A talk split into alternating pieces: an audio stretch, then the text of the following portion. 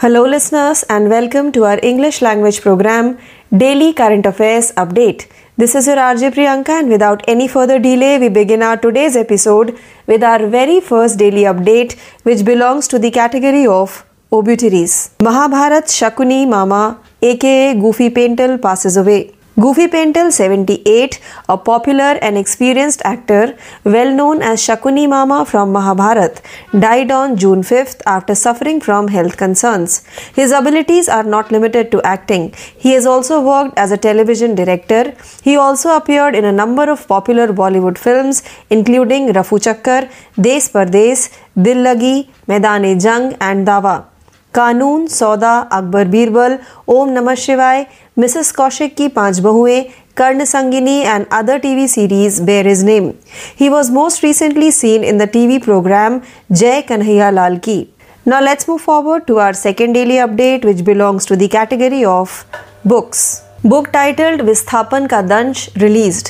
A book named Visthapan Ka Danch has been published about the difficulties faced by those who have been displaced as a result of the acquisition of their immovable properties for various development projects. Dr. Sanjay Dhiman, a Himachal Pradesh administrative officer currently serving as Deputy Commissioner, Relief and Rehabilitation, Raja Ka Talab in Fatehpur subdivision of Kangra district, wrote the book. The book focuses on the influence of the Pong Dam, highway widening and airport developments in the hill state have on people's livelihoods. Now let's move forward to our third daily update which belongs to the category of awards. Department of Animal Husbandry and Fisheries, Chandigarh awarded Scotch Silver Award 2023. The Agency of Animal Husbandry and Fisheries in Chandigarh received the Scotch Silver Award 2023 for e-governance for computerizing medical data for livestock treated by the agency. This is the country's first project of its kind. More specifically, Secretary Animal Husbandry and Fisheries Vinod P. Kavle stated that his web-based application software caters to the Animal Husbandry Department's 5 government veterinary hospitals and 9 veterinary sub-centers in Chandigarh. Now let's move forward to our fourth daily update which belongs to the category of science and technology. XPoSat, India's first polarimetry mission. The Indian Space Research Organization is working with the Raman Research Agency, RRI, Bengaluru and Autonomous Research Agency to create the X-ray polarimeter satellite XPoSat, which is set to launch later this year. It is advertised as India's first and only the world's second polarimetry mission, with the goal of studying the varied dynamics of intense astronomical X-ray sources in harsh settings. NASA's Imaging X-ray Polarimetry Explorer IXPE, which was launched in 2021, is another such big mission. Now let's move forward to our fifth daily update, which belongs to the category of banking. Indian Bank joins ICCL as clearing and settlement bank. Indian Bank has entered into an agreement with Indian Clearing Corporation Limited (ICCL) as its clearing and settlement bank. According to a release, Indian Bank will now provide banking services to members of the BSE, Mumbai for clearing and settlement operations. Clearing members can now open settlement accounts with the bank for the equities derivative segment to settle funds. Furthermore, with its dedicated branch in Fort Mumbai, Indian Bank launched the eTDR solution for online transmission of FDR and margin with ICCL on behalf of clearing members. Now let's move forward to our sixth daily update which belongs to the category of rank and report. India's GDP growth projected at 7.1% in FY23 SBI EcoWrap report. According to the most recent SBI EcoWrap study, the country's GDP gross domestic product is predicted to expand at a 7.1% annual rate in FY 2023. This is consistent with the National Statistical Office's NSO second advance projections announced in February, which forecast the country's real GDP at 7% in FY 23. According to the report, global activity has remained resilient, aided by strong service sector expansion. Global headline inflation is expected to reduce from 8.7% in 2022 to 7% in 2023 as commodity prices fall, but underlying core inflation is expected to fall more slowly. Now let's move forward to our 7th daily update, which belongs to the category of Science and Technology. ISRO's GSLV-F12 successfully places navigation satellite NVS-01. The Indian Space Research Organization ISRO has successfully launched the NVS-01 navigation satellite into geosynchronous transfer orbit, weighing approximately 2232 kg. Speaking from the control room, ISRO Chairman S. Somanath praised the mission team and stated that GSLV has precisely positioned the satellite in orbit. According to ISRO, the GSLV-F12 is India's 15th GSLV flight and the 9th flight with an indigenous Christo stage. This is the GSLV's 6th operational flight using an indigenous cryogenic stage.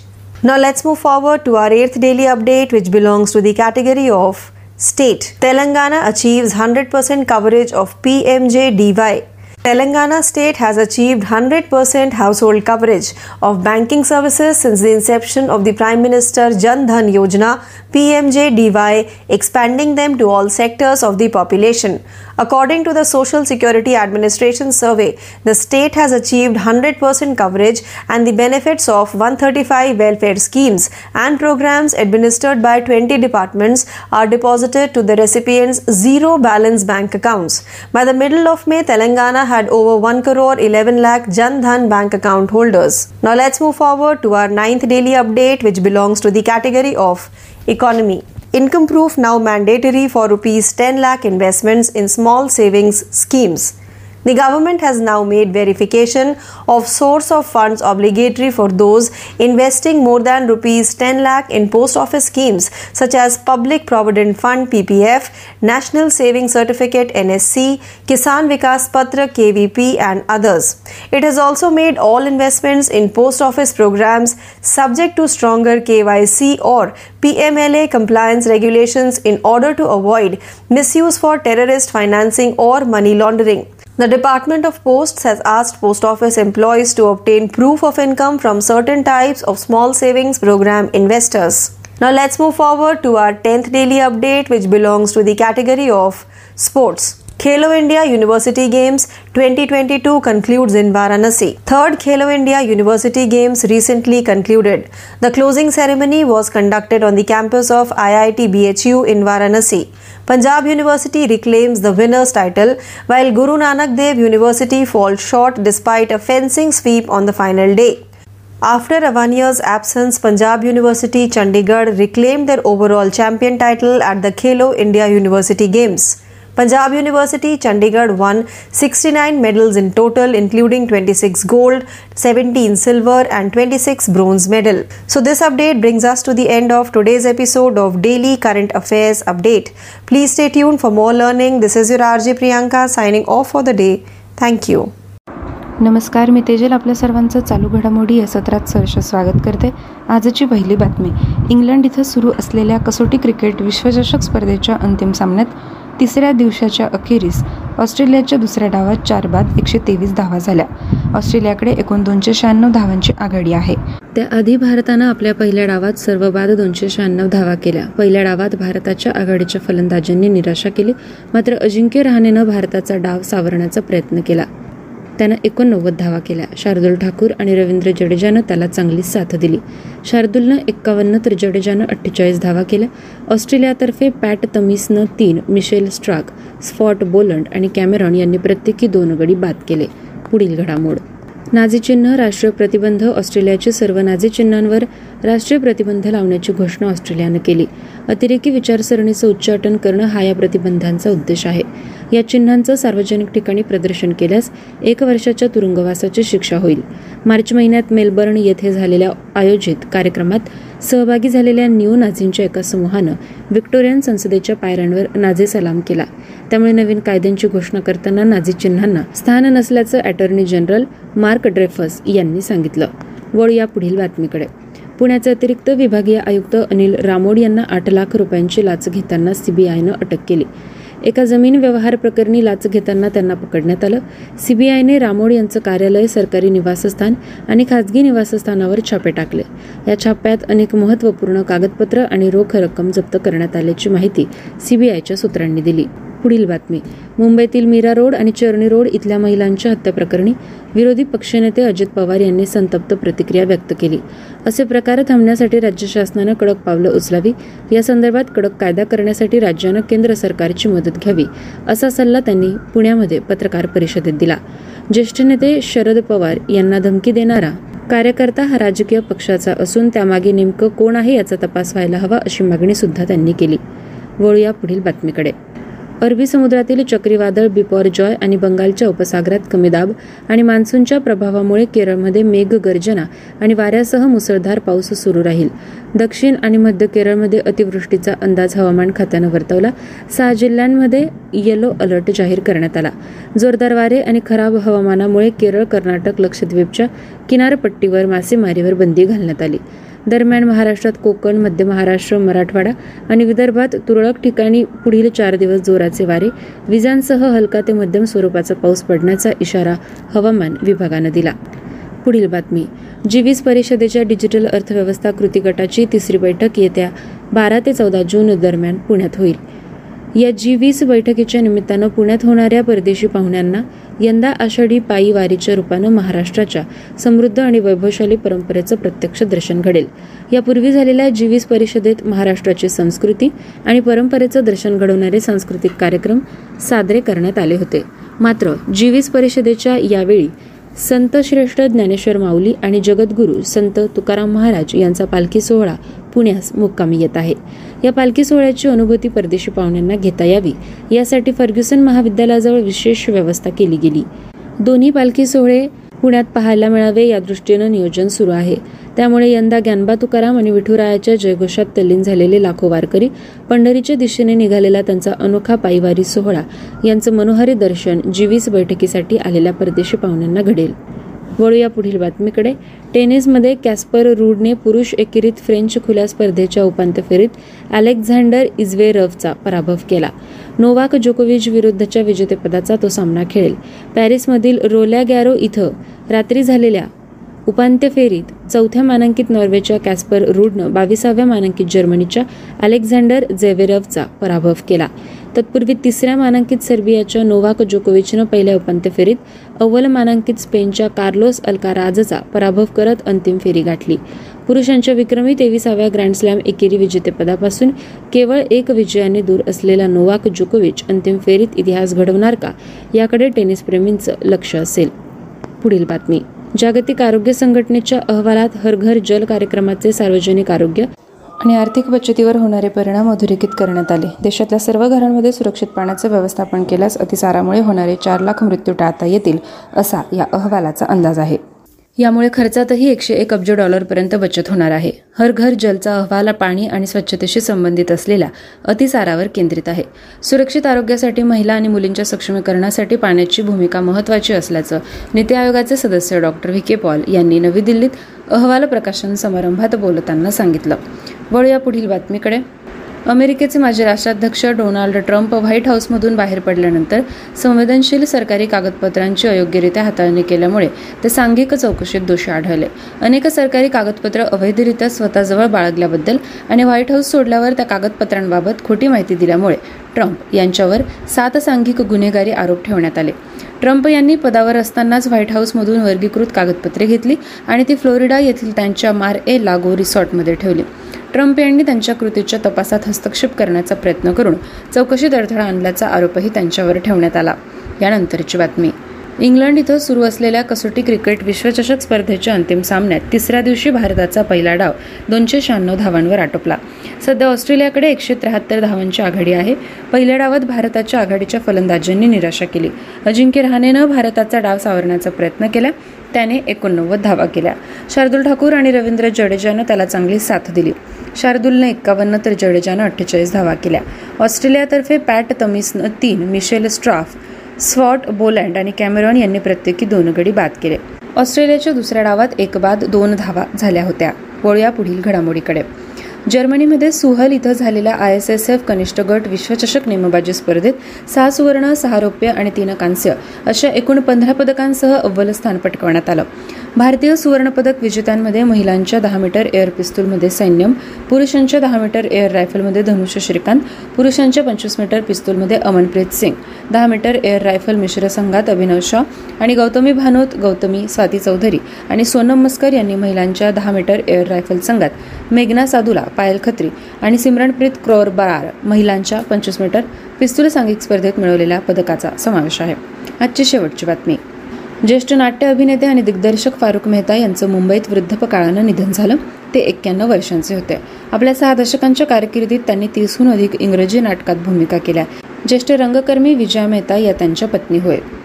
विद्यार्थ्यांना आज अशा पद्धतीने आपण चालू घडामोडींचा आढावा घेतला. पुन्हा भेटूया पुढील सत्रात. धन्यवाद. नमस्कार प्यारे दोस्तों, आप सुन रहे daily current affairs update Hindi भाषा का यह कार्यक्रम. मैं आर्य उद्धव आप सभी का आज के कार्यक्रम में तहे दिल से स्वागत करता हूँ. चलिए बढ़ते हैं आज के अपडेट की ओर. आज के अपडेट है पहली निधन के बारे में. महाभारत के शकुनी मामा उर्फ गुफी पेंटल का निधन हुआ. स्वास्थ्य समस्याओं से पीड़ित होने के बाद प्रमुख और अनुभवी अभिनेता गुफी पेंटल 78 जो महाभारत में शकुनी मामा के रूप में प्रसिद्ध थे, उनका 5 जून को निधन हो गया. उनकी प्रतिभा केवल अभिनय तक सीमित नहीं है, बल्कि उन्होंने एक टेलीविजन निर्देशक के रूप में भी काम किया. उन्होंने कई लोकप्रिय बॉलीवुड फिल्मों में जैसे रफू चक्कर, देश परदेश, दिल लगी, मैदान-ए जंग, दावा आदि में भी अभिनय किया. छोटे पर्दे पर उनके उल्लेखनीय कार्य कानून, सौदा, अकबर बीरबल, ओम नमः शिवाय, श्रीमती कौशिक की 5 बहुएं, कर्ण संघिनी और अन्य रहे हैं. वह आखिरी बार टीवी शो जय कन्हैया लाल की में दिखाई दिए थे. अगले अपडेट पुस्तक की ओर. विस्थापन का दंश नामक पुस्तक का विमोचन किया गया. विभिन्न विकास परियोजनाओं के लिए अचल संपत्तियों के अधिग्रहण के बाद विस्थापित लोगों के सामने आ रही कठिनाइयों पर विस्थापित का दंश नामक एक पुस्तक का विमोचन किया गया है. यह पुस्तक हिमाचल प्रदेश के प्रशासनिक अधिकारी डॉक्टर संजय धीमान द्वारा लिखी गई है, जो वर्तमान में कांगड़ा जिले में फतेहपुर उपखंड में राजा का तालाब के उपायुक्त राहत और पुनर्वास के रूप में कार्यरत है. पुस्तक में पोंग बांध, राजमार्ग चौड़ीकरण और पहाड़ी राज्य में हवाई अड्डे की परियोजनाओं के बाद लोगों के जीवन पर पड़ने वाले प्रभाव का प्रकाश डाला गया है. अगले अपडेट पुरस्कार की ओर. चंडीगढ़ के पशुपालन और मत्स्य पालन विभाग को मिला 2023 का स्कॉच सिल्वर अवॉर्ड. पशुपालन और मत्स्य पालन विभाग चंडीगढ़ को विभाग द्वारा इलाज किए जा रहे पशुधन के कंप्यूटरीकृत मेडिकल रिकॉर्ड में ई गवर्नेंस के लिए स्कॉच सिल्वर अवार्ड 2023 मिला. यह देश में अपनी तरह की पहली परियोजना है. पशुपालन और मत्स्य पालन सचिव विनोदी पी कावले ने अधिक जानकारी देते हुए कहा कि यह वेब आधारित एप्लीकेशन सॉफ्टवेयर पशुपालन विभाग चंडीगढ़ के 5 सरकारी पशु चिकित्सा अस्पतालों और 9 पशु चिकित्सा उपकेंद्रों की आवश्यकताएं पूरी करता है. अगले अपडेट विज्ञान के बारे में. एक्सपोसैट भारत का पहला पोल्ट्रीमेट्री मिशन लॉन्च हुआ. भारतीय अंतरिक्ष अनुसंधान संगठन एक्सरे पोलारीमेट्री सैटेलाइट बनाने के लिए एक स्वायत्त अनुसंधान संस्थान रमन रिसर्च इंस्टीट्यूट बेंगलुरु के साथ सहयोग कर रहा है, जिसे इस साल के अंत में लॉन्च किया जाना है. इसे भारत का पहला और दुनिया का केवल दूसरा ध्रुवीय मिशन माना जाता है, जो चरम परिस्थितियों में उज्ज्वल खगोलीय एक्सरे स्रोतों की विभिन्न गतिशीलता का अध्ययन करने के लिए है. इस तरह का दूसरा प्रमुख मिशन नासा का इमेजिंग एक्सरे पोलाट्रीमेट्री एक्सप्लोरर है, जिसे 2021 में लॉन्च किया गया था. अगले अपडेट बैंकिंग की ओर. इंडियन बैंक समाशोधन और निपटान बैंक के रूप में ICCL में शामिल हुआ. इंडियन बैंक ने समाशोधन और निपटान बैंक के रूप इंडियन क्लियरिंग कॉरपोरेशन लिमिटेड के साथ एक समझौता स्थापन किया है. एक बयान में कहा गया कि इंडियन बैंक अब BSE मुंबई के सदस्य को समाशोधन और निपटान कार्यों के लिए बैंकिंग सेवाओं की सुविधा प्रदान करेगा. क्लियरिंग मेंबर्स अब इक्विटी डेरिवेटिव्स सेगमेंट के तहत फंड सेटलमेंट के लिए बैंक के साथ सेटलमेंट अकाउंट खोल सकते हैं. इसके अलावा इंडियन बैंक ने अपनी समर्पित शाखा फोर्ट मुंबई के साथ समाशोधन सदस्यों की ओर से ICCL के साथ FGR और मार्जिन के ऑनलाइन प्रसारण के लिए ETDR उत्पाद भी लॉन्च किया है. अगले अपडेट रैंक के बारे में. वित्त वर्ष 2023 में भारत की GDP वृद्धि दर 7.1% रहने का अनुमान SBI EcoWrap रिपोर्ट में कहा गया. इकोवैप की ताज़ा रिपोर्ट के अनुसार वित्त वर्ष 2023 में देश की जीडीपी 7.1% की दर से बढ़ने की उम्मीद है। यह फरवरी में राष्ट्रीय सांख्यिकी कार्यालय द्वारा जारी दूसरे अग्रिम अनुमानों के अनुरूप है, जिसमें वित्त वर्ष 2023 में देश की वास्तविक जीडीपी 60% रहने का अनुमान लगा गया था। रिपोर्ट के अनुसार वैश्विक गतिविधि ने लचीलापन दिखाना जारी रखा है, जो मजबूत सेवा क्षेत्र के विस्तार द्वारा समर्पित है। कमोडिटी की कम कीमतों के कारण बेस लाइन में वैश्विक हेडलाइन मुद्रास्फीति 2022 में 8.7% से घटकर 2023 में 7.0% हो जाएगी, लेकिन अंतर्निहित मुद्रास्फीति में धीरे धीरे गिरावट आने की संभावना है। अगली अपडेट विज्ञान के बारे में। इसरो के GSLV-F12 ने नेविगेशन उपग्रह NVS-01 को सफलतापूर्वक स्थापित किया। भारतीय अंतरिक्ष अनुसंधान संगठन ने लगभग 2,232 किलोग्राम वजनी NVS-01 नेविगेशन उपग्रह को सफलतापूर्वक जियो सिंक्रोनस ट्रांसफर ऑर्बिट में स्थापित किया है। कंट्रोल रूम से बात करते हुए इसरो के अध्यक्ष एस. सोमनाथन ने इस मिशन के पीछे टीम को बधाई दी और कहा कि GSLV ने उपग्रह को सटीक कक्षा में स्थापित किया है।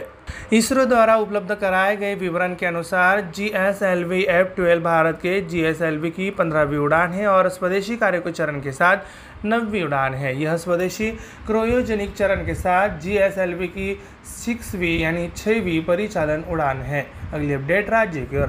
तेलंगाना में PMJDY का 100% कवरेज हासिल किया। प्रधानमंत्री जन धन योजना के शुभारंभ के बाद से तेलंगाना राज्य ने बैंकिंग सेवाओं के 100% घरेलू कवरेज को सभी वर्गों के लोगों तक पहुंचाया है। सामाजिक सुरक्षा प्रशासन सर्वेक्षण के अनुसार राज्य ने 100% कवरेज हासिल कर लिया है और 20 विभागों के तहत 135 कल्याणकारी योजनाओं और कार्यक्रमों का लाभ लाभार्थियों के इन शून्य बैलेंस बैंक खातों में जमा किया जाता है।